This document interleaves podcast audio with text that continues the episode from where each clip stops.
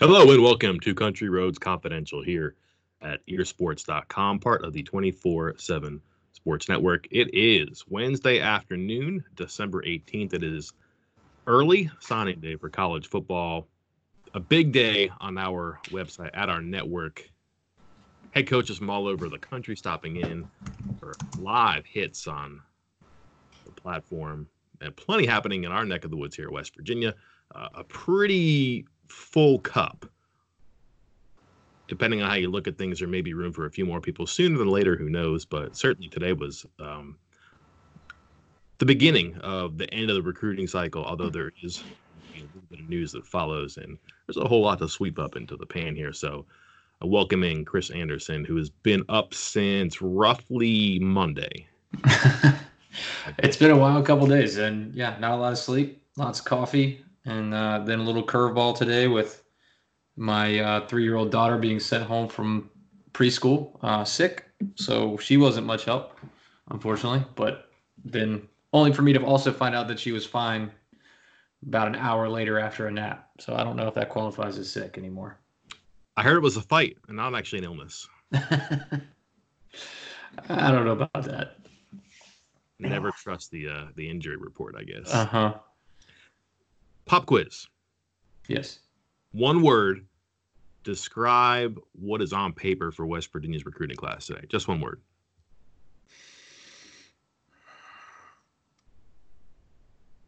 Athletic. I think this for I was going to say fast, but there's too many there's too many linemen for this to be fast. Uh, I, I think athletic because I'm looking at guys.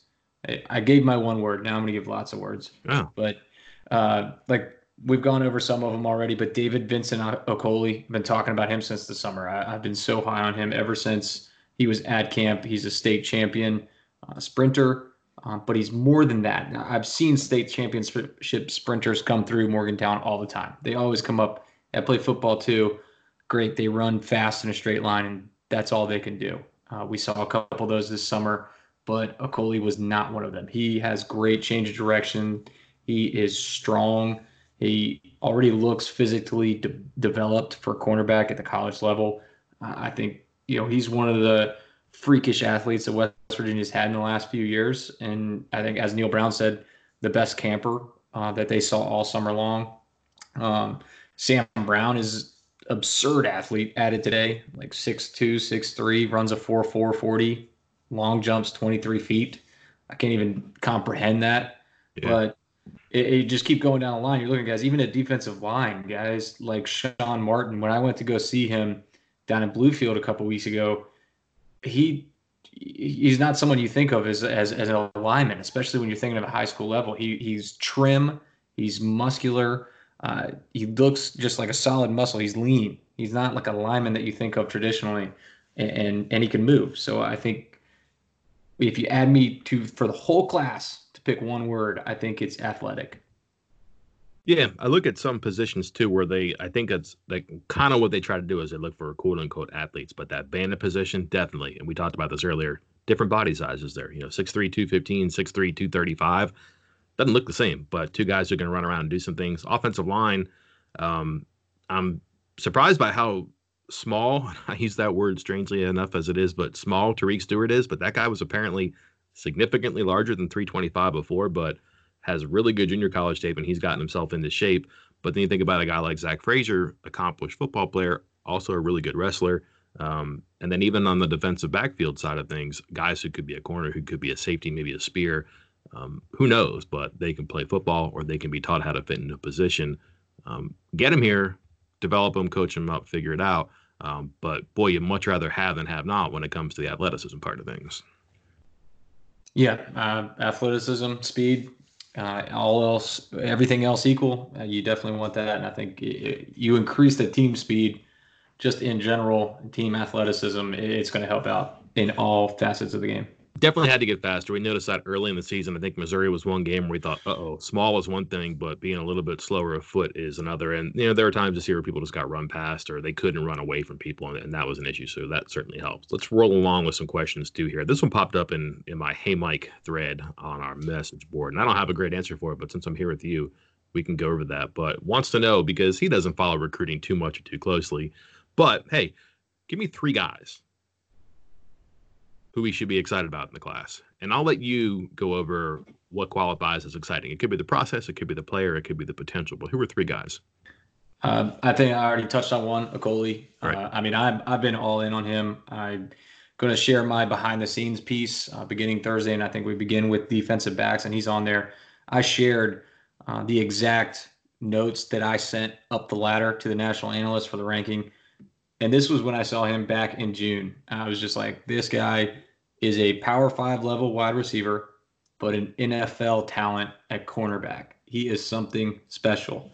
Uh, you're just not going to find this combination of size, strength, and speed in one player. You're just not going to see it very often. So I won't talk about him too much. Um, Sam Brown's new. Uh, everybody likes new, uh, yeah. especially when they come in at six, like I said, six two, six three, and run a four four forty. But again, I just talked on him, so let me go somewhere else. Uh, Okoli, uh, Faverus, uh, Jairo, Jairo, Jairo. Uh, I'm telling you, Mike. Mike, you were standing there. I, I share this story in in the same piece where a certain defensive coach who will remain nameless saw Jairo go through the drills, going through the bag drills, and uh, it, it's hard to put into words. Everybody's seen the pictures that I took from that camp, but his thighs are about as big as most cornerbacks' waists. And he was just i mean he's a man and, and he is because he's 20 years old. That's another thing i think they keep alluding to but not flat out saying. He's 20 years old. He's not your typical 17 year old high school senior. Um, but he looks like a grown man yet he still moves like a, a real athlete and a certain defensive coach just saw him going through these drills and moving like that and was like who the hell is that and hey you and i had the answer to who that was and now he's part of the class and i think he could be something special um, going down the board a little bit, a little wild card here from somebody that's we have kind of pretty lowly ranked, which I'm surprised by. But Jackie Matthews, um, mm-hmm. Third lowest rated kid in the class, yet he's a junior college All American for a national championship junior college team and won defensive back MVP in the always loaded Mississippi JUCO conference. Um, he's proven it. He can do it. Uh, I think he can come right in. Now he's listed as a cornerback. I think he might play safety. He played a lot of like a free safety type in junior college. I think you could see him there. Um, but with his versatility, I, I, think it'll just depend on where the need is. So I think it's exciting to get him out there and uh, contributing right away. What do you think about the comparison as Matthews being Josh Norwood but three inches taller? I think that's a good one, and I think most people would be pretty darn thrilled with that. It's funny how I think they're going for that too, and I, I think I wrote about this in the beginning of the year, maybe toward the middle of the year. But um, that's a corner who may not be fast enough or tall enough to hang out there, but is such a good player that he can play in the defensive backfield. He's fearless, and that's where the whole phrase "contact courage" was born out of Brown's mouth this year. Is that he had that contact courage? You know, he is five nine, whatever weight he is that day. Um, but he can fly around and make tackles as a free safety. And I think if you look around the Big 12, and probably true beyond just the Big 12, but certainly in this conference where the pass is what it is, if you can have somebody who has corner skills playing on a defensive backfield, that's great. And maybe he is a corner. They're going to start him at safety, they said today, but that, that's kind of a commodity to have there who can swing around and do different things. You have to like that. Also, he played at a pretty good high school program. Um, and a lot of people think highly of Patrick Nix, who is the coach at his high school. He's the old Auburn quarterback. So um, I think he has pretty good lineage for football. And Brown did talk about that today, pointed out state championships, national championships, state championships in different sports, in different events, not just football. Um, is that, I don't want to say new, but the fact that, you know, they are trying to change culture here, so to speak, of value no, guys who win? I don't think so. I think they've always been about, I think even on the older staff, they really you know, a lot of the times the best players are on the best teams. That's just the way it is. And I think West Virginia's always recruited the best teams, and uh, you know, especially in in junior college as well. Um, they've been heavy at Lackawanna over the years, and Lackawanna was the team that Mississippi Gulf Coast, where Jackie Matthews plays, that was the team that played in the national championship against Jackie Matthews and Mississippi Gulf Coast. So, and they have a long, long history of success there. So does the ASA College, where West Virginia's been before. Uh, so does Northwest Mississippi uh, JUCO, where West Virginia has a history as well. Mm-hmm. So I think it, it, that's normal. Uh, I I, I think that that hasn't changed so much. Another question. This one from our friend Frank, who was on the board and tweeted at me today and wanted to know um, any real quote wows quote in this recruiting class. And again, parameters are up to you, but I think of maybe one or two players that I have on the tip of my tongue, and I'll see if you can pull those names out of thin air. But are there guys who will wow or do wow right now in this group? Wow, as in like surprise me that they got on in this class, or I would say the yeah again parameters are up to you. Maybe maybe it's someone who maybe West Virginia went fishing in a different pond and caught something that they shouldn't have, which is a good thing maybe it's someone who is just a novice recruiting, you know, fan or just a fan of the team is going to be impressed by that person ending up on this roster, or just like to see him in shoulder pads and a helmet in a year. Uh, I think it's the two they got today: Mesidor, Akeem Mesidor, and Sam Brown. Uh, I, I think I touched on this in our preview podcast of, of signing day, talking about Mesidor. How if West Virginia can pull that off, it is a real coup. I mean, they have not. It's been six months since he visited they and once he visited, he has to get up there on his own dime, which he didn't and couldn't. Um, so the only options they had was to sparingly kind of try to swing by or touch base with him, which is difficult because a lot of that contact period overlaps with the season. So they were really limited as he just continued on to visit other schools. And and he is a talent. I mean, he's got 29 offers. Uh, mm-hmm. Uh, at one point, he got nine offers, and I think it was like three days. Um, and he's shown a lot of potential. Uh, was just a couple a year or two ago. He was a 6'1", 195 pound linebacker. Now he's a 6'3", 250 pound defensive end. Who knows what he might grow into? And then Sam Brown, that's been well documented the last few days. Uh, stealing him from Central Florida, no big deal. Uh, but once Georgia came in with an offer, Florida, Ole Miss, convincing him to spurn those schools, especially with his connections with Ole Miss, because that's where his recruiter from UCF went. Um, and then visiting Gainesville this past weekend, that was I, I almost didn't. I started to hear it. I, I mentioned it. I started to hear it yesterday on Tuesday that West Virginia might get him, and to not just keep to not keep my crystal ball in Florida and to switch it. But I just I almost just couldn't believe it. I couldn't believe that West Virginia was going to fight off Florida, Georgia, and Ole Miss with those schools getting the last visit, the last offers for a kid that is right there in southern Georgia and an hour or two away from Gainesville. Correct me if I'm wrong, but his high school was kind of new, right? Did he just happen to be, I don't want to say lost in the shuffle, but certain conferences or schools or coaches know what places to go to in certain neighborhoods. Uh, Savannah, that part of Georgia, talent is there. Um, but not a ton of attention on him up until the very end. Yeah, I don't think they've had this team, but for like four or five years, maybe, uh, maybe even.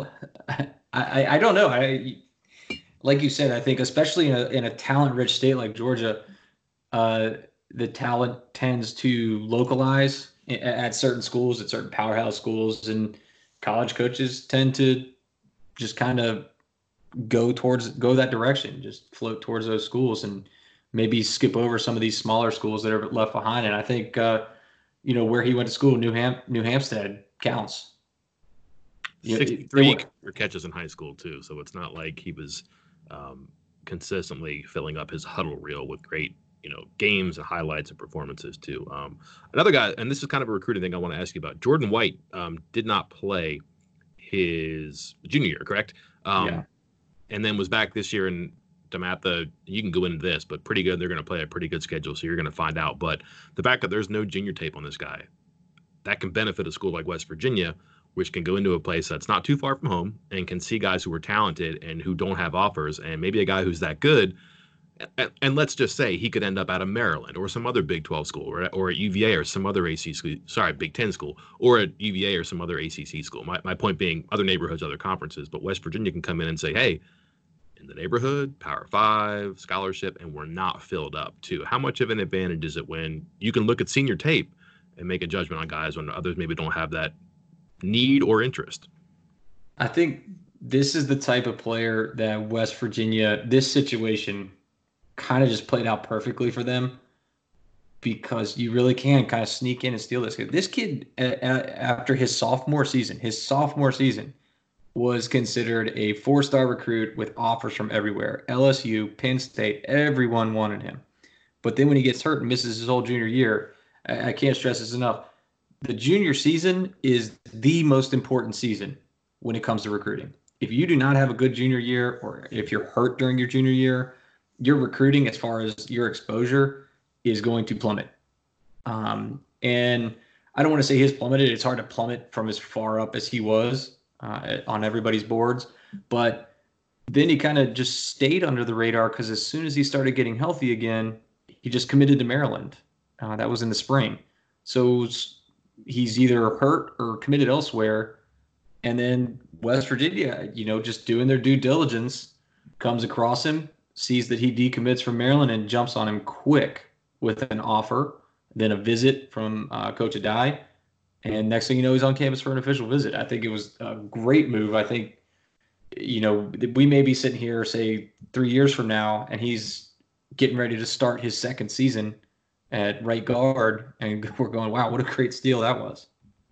Let's stick on the offensive line too. Um, quantity of players here. We'll see about quality, but they had to because of, um, let's say, some recent and perhaps future news about players who aren't on the team. And also, by the way, they weren't very good in the defensive line last year, and they lost their two best players to graduation.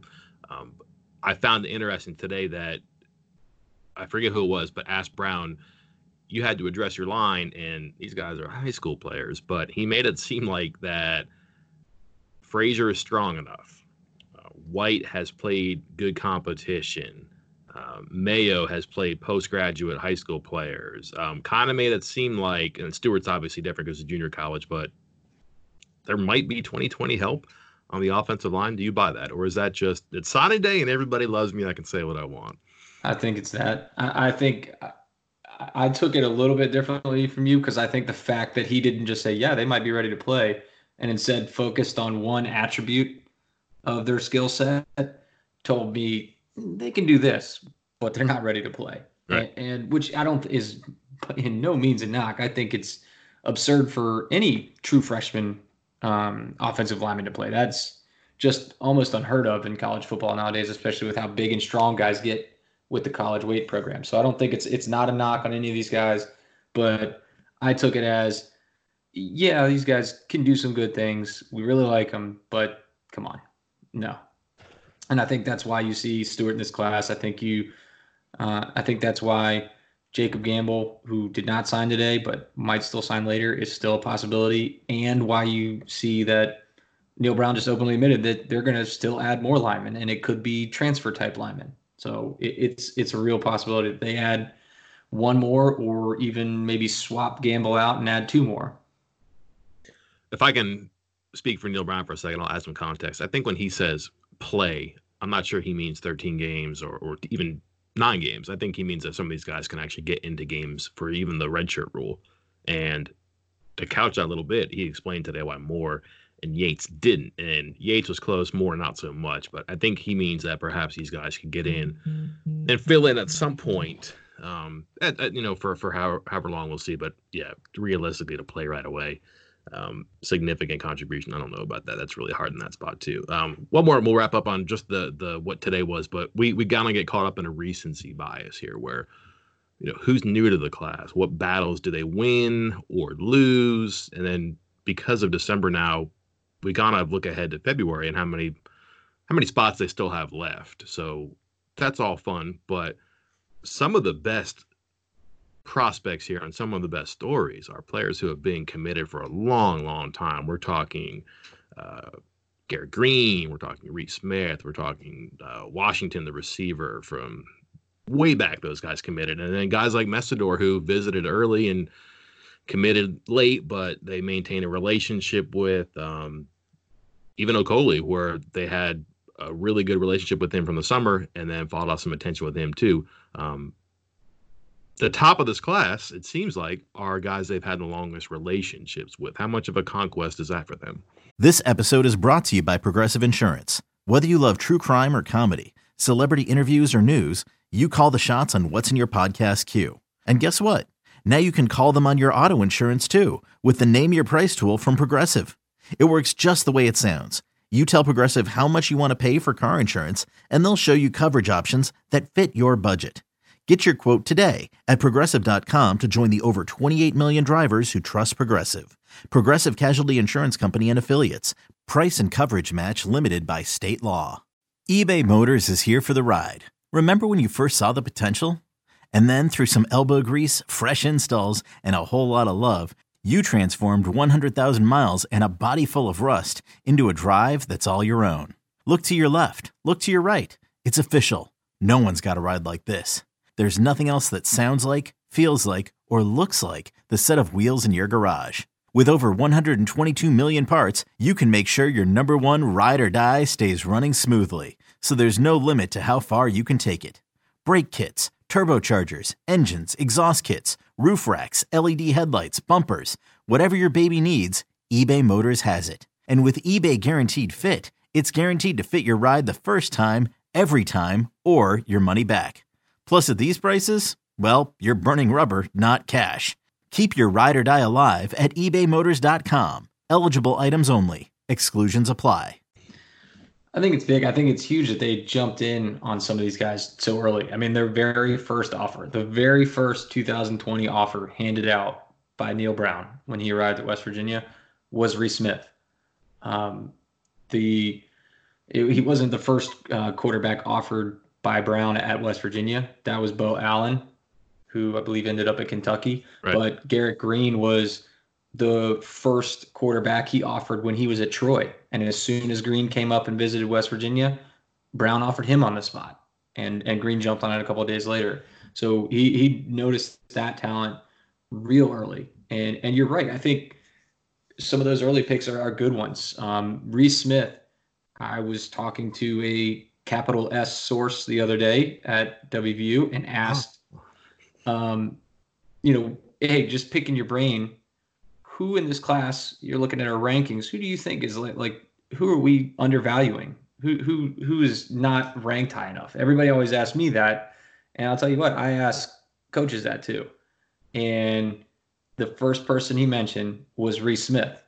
He said there's a reason we offered him first and he is the best player in kentucky right now i think we have him ranked 10th as the 10th best player in kentucky you watch his film this year and the problem is you can't watch his film because he doesn't care. He doesn't make a highlight film. He doesn't put it out. He doesn't do media. But he's probably going to win Mr. Football in Kentucky this year as, as the best player in the state. Uh, he has broken every record that Neal Brown ever had at that high school. Uh, as Brown noted, he went to the same high school as Neal Brown.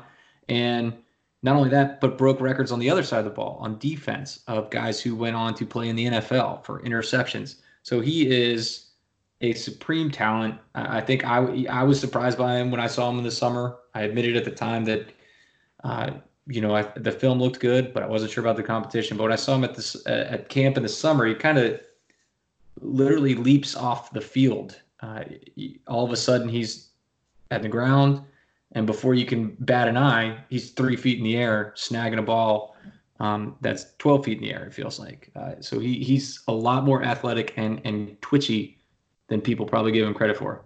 Hmm.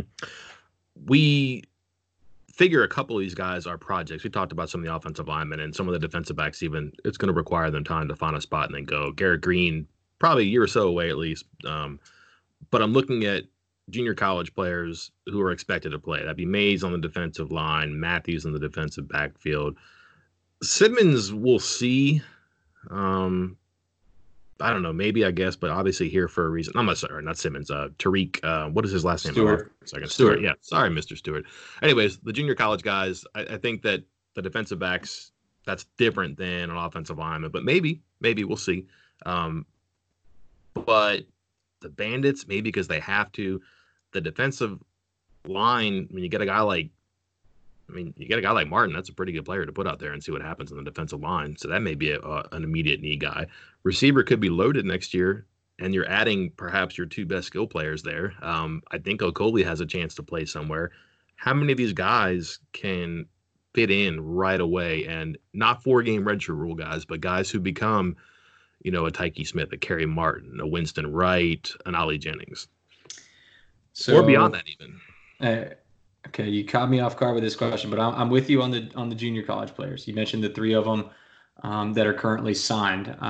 we'll wait on Gamble before we talk about him, but I agree. Matthews is playing, Mays is playing. I don't think there's any doubt with either of them. They're both enrolling early. They're both at spots where they need depth, they need immediate help. So I think both of those guys are in. They're playing. They're in the two deep uh, all spring and into the fall. Uh, Tariq Stewart, that's a maybe. He he'll get here in May, so he'll have a little extra summer time to work out and stuff with the team.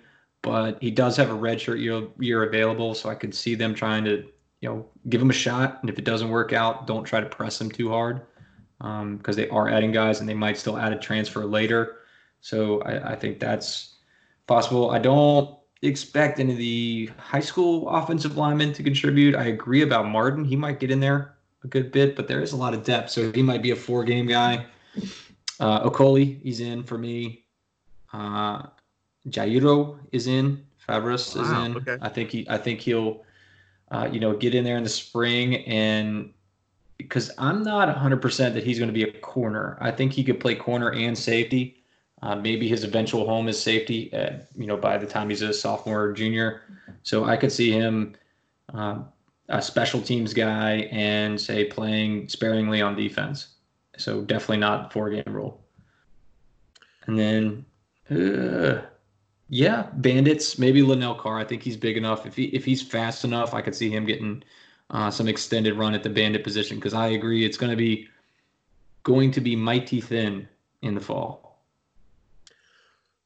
I just complain about our recency bias and talking too much about today and the 11th hour and what follows that too. But there are a couple of spots left. They can get up to 22 players that they can include organically in this class. They can borrow ahead, of course, um, which is what they did last year and why they're left with just 22. Um, officially, three players from 2020 counted toward 2019. And I believe it's Jarret Doege it is Josh Growden and it is Alonzo Addae. So two of them will be on the team. One of them, unfortunately, not. So that's kind of a the price you have to pay when you're trying to restructure a roster like they did. But still have some room here. 18 players were introduced today. We kind of hear there's a maybe on one today, maybe tomorrow, but also maybe not. Um, how does this look when we sit down two months from now after the February signing date? So 18 now, I think I think when we talk the day after signing day in February, there will be 22 because mm-hmm. I think they're going to, you know, fudge the numbers in summer like they did last summer.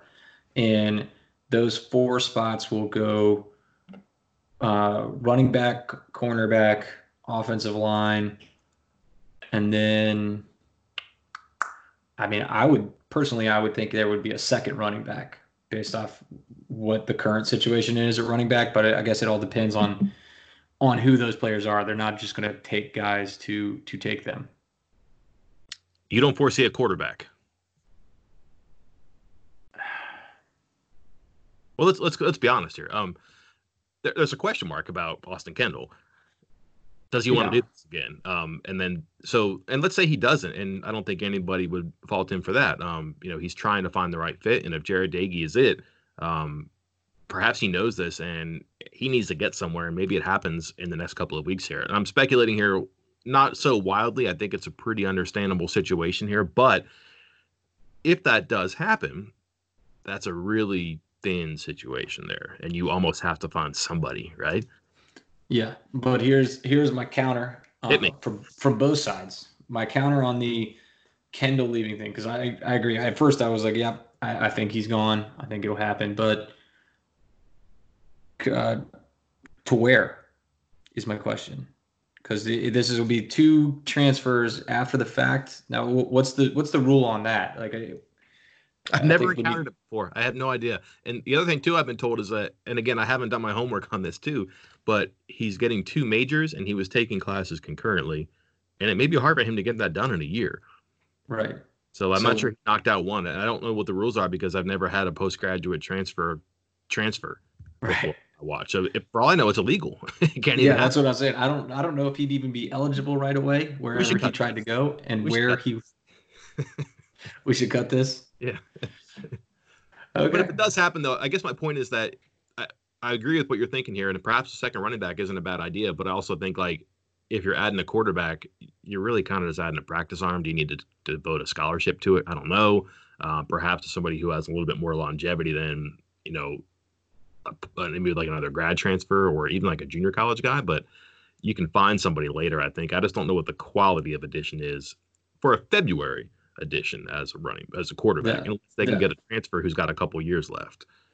Yeah, that was my second my second counterpoint. Um, was yeah, what who are they going to add, and and is it worth it? Is it worth using a scholarship in an already tight scholarship situation on a guy that you're just like, hey, we just need somebody to come in and be our third string, please because I, I, don't right. th- otherwise I don't think it's going to be there. Take off your homer hat here for a minute, please. Mm-hmm. Um, right now, the number four class in the Big Twelve, and trending top. Oh boy, I'm trying to figure out how these things are going to shake out above them or below them. Certainly a top 40, perhaps a top 35 class. Um, first year, really nothing to recruit on apart from promises that I think some kids could have listened to those promises and watched as things unfolded and not signed today or not stayed on board during the season. Um, but pretty good in the number of players that they got, left themselves some wiggle room. Everybody seems to like who they have. Number four in the Big 12 is pretty good. Top 35 in the country is pretty good. Um, should we be impressed here or should we be wait and see a little bit because and again i'm not getting into the always recruiting you know things don't matter until years from now no they matter today because you're to get to this point and to have certain rankings and evaluations it's based on a body of work what these kids have done what these schools have done to get them here too. But um, it seems like it's pretty good work all things considered and especially for all the dynamics we talked about from the longevity of the relationships to the struggle of the season to fighting at the end too. Yeah mike do you not read my tweets man you know, I was teeing it up for you. I was teeing it up for you. Actually, uh, thank you. One hundredth versus one thousandth of a point too. yeah. Hey. All right. At least now I know that it's one thousandth of a point. Um, but as I joking about on my tweet, it, it, I was looking at it going back the average recruiting rating. So this, you know, obviously recruiting rankings for the team rankings take into account how many recruits you have. But I'm looking at the average rating of the recruit, kind of a quality over quantity uh, look at it. But their current ranking, 0.638, is one thousandth of a point from being the highest average recruit rating in program history. And this is coming after a five and seven year. Like I said, not not a whole lot of uh, you know to, to recruit on. Hey, we went five and seven, but we kind of looked okay, better at the end. Um, a new staff that started in January, a, a full year. I mean, the, these recruiting cycles are, are two years in length. So they were behind every other team in the country, basically, except for the other teams that had new coaches uh, for an entire year. And they were somewhat limited on how they could work these scholarships and get in there. So for them to put this class together, I, I thought it was already really good. But to keep anybody from leaving on their own free will and to add the two guys so far that they've added today uh, was wildly impressive. Okay, good, interesting. I like that. Um, Wait, I, I I forgot. I took my Homer pat on hat off, but I put it back on. Is that okay? You're fine now. I can see clearly here. Um, last one, and then we'll get out of here with this too. Um, I was checking out just how other classes were falling into place and where guys who were uncommitted ended up, and I ended up looking at just the top 50 players in the country. Um, 16 of them ended up on our playoff teams, and then some weird outliers there too, like Nebraska, Southern South uh, South Carolina, USC. I have on my notes, but I know it means South Carolina has two of the top 50 players. Oregon has two, uh, and then there's some TBDs with Georgia and LSU and Texas and Penn State and Notre Dame and things like that too. But really concentrated on the four playoff teams. Alabama has another four of them, so you figure five perennial strong teams now. Um, six if you count Georgia. So your four playoff teams, Alabama, Georgia, have 24 of the top 50 players in the country. Um, the five stars are 28 five stars and exactly where you expect them to be. Clemson has five, Alabama has three, Oregon, Notre Dame have two, LSU has two, maybe three, Ohio State has two, Georgia has two, maybe four. You kind of get where I'm going here. usual suspects, your your top handful of schools. Um, is this a playoff effect? Is this the exposure of the sport shining too strongly, too brightly on the usual suspects? Is this even a bad thing? I think it's the same thing it's always been. Uh, there's been a handful of schools that always get the best the best players. Um, you know, 10, 10, you look back 10 years ago, I'll pull it up as I'm talking, see if I can do it on the fly. But 10 years ago, I'd say probably all the five stars were among uh, six, five or six teams for the most part, just like they are now. They were just a, a couple different. I mean, there's I'm looking at it now. Alabama's there, Auburn's there, uh, but of course, a couple things are different. Texas, Florida, USC. So it's not that much different. Uh, I don't think the playoff has changed it that much. Um, there's just been some minor tweaks to which blue blood is, uh, you know, getting the five stars and which ones are not. Uh, for instance, right now, I believe USC uh, is like 70th in team recruiting ranking right now. That's wild, right? Yeah, and I, and I, I just happened to pull up. You said 10 years, so I pulled up 2010, and there they were at number two or number three with five five stars. And like I said, I think I saw they were in the yeah number 78 in the country right now with one four star and no five stars. Well, basically this um, USC has not been in the playoff and has kind of slid in recent years for whatever reason, obvious, hidden, who knows.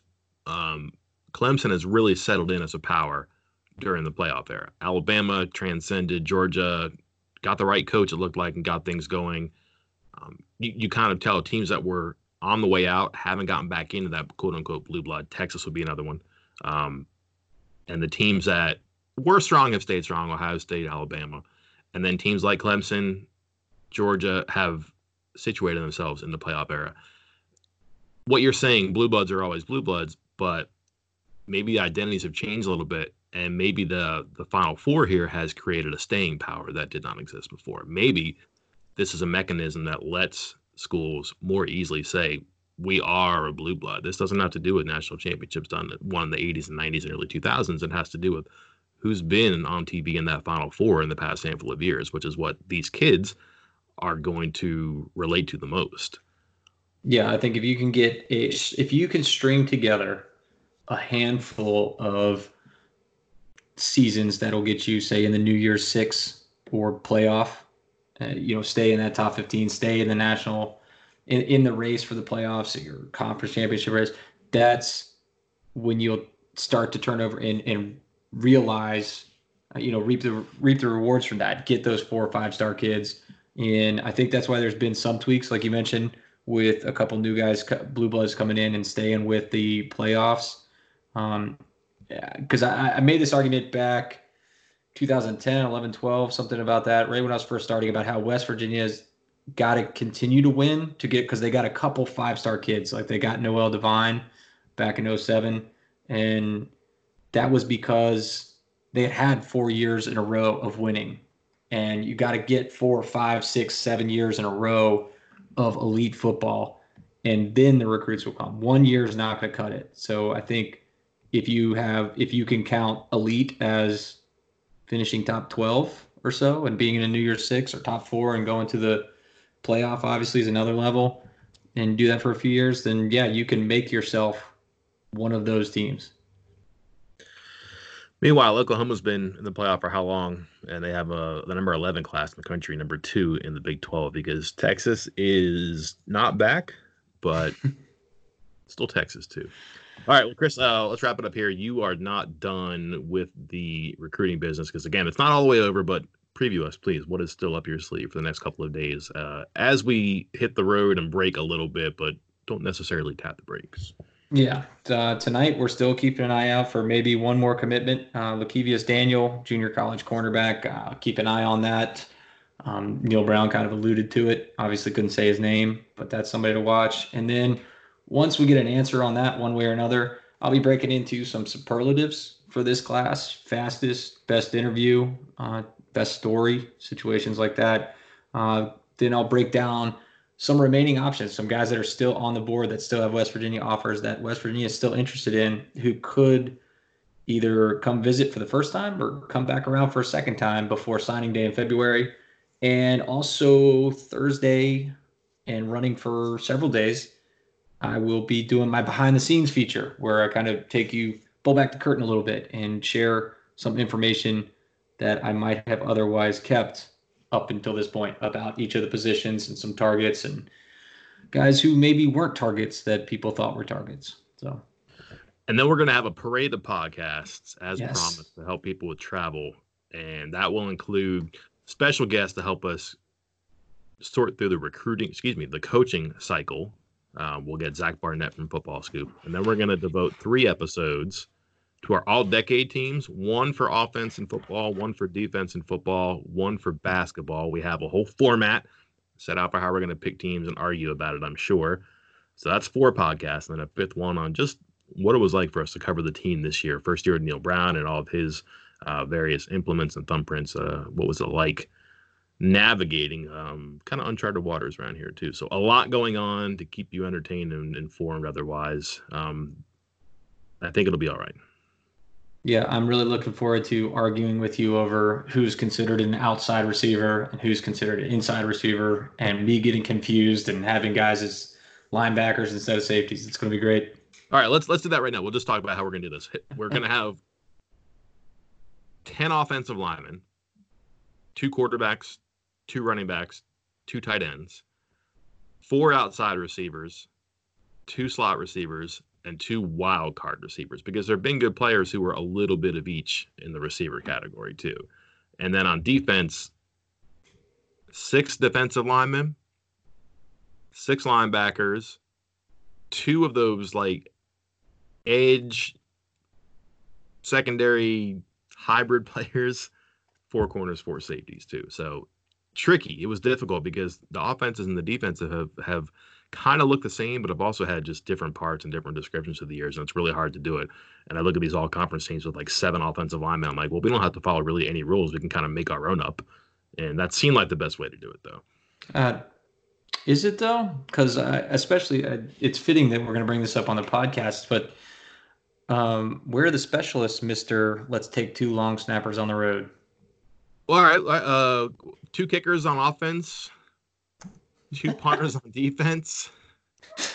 And, I have one. and- let's just do one kicker, one punter. One kicker, one punter, one long Well, I have snapper. two good kickers. You you got to make tough choices, Mike. Okay. And then I guess you're. Do we do just two general return men? Kicker, punter, long snapper.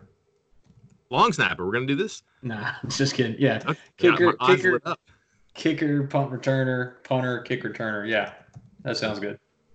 All right. Well, we'll roll up our sleeves and get into that in the next couple of days here. But we're gonna wrap it up here. Uh, Chris, Herculean work by you. Thanks for uh, for picking up the slack this week. Um, Okay. And then we will get together sometime soon to start talking about who's smarter as we look back in the review. But that's all we're going to devote to this episode here. So uh, we will see you next time. I am Mike Casazza. And I'm Chris Anderson. Take care.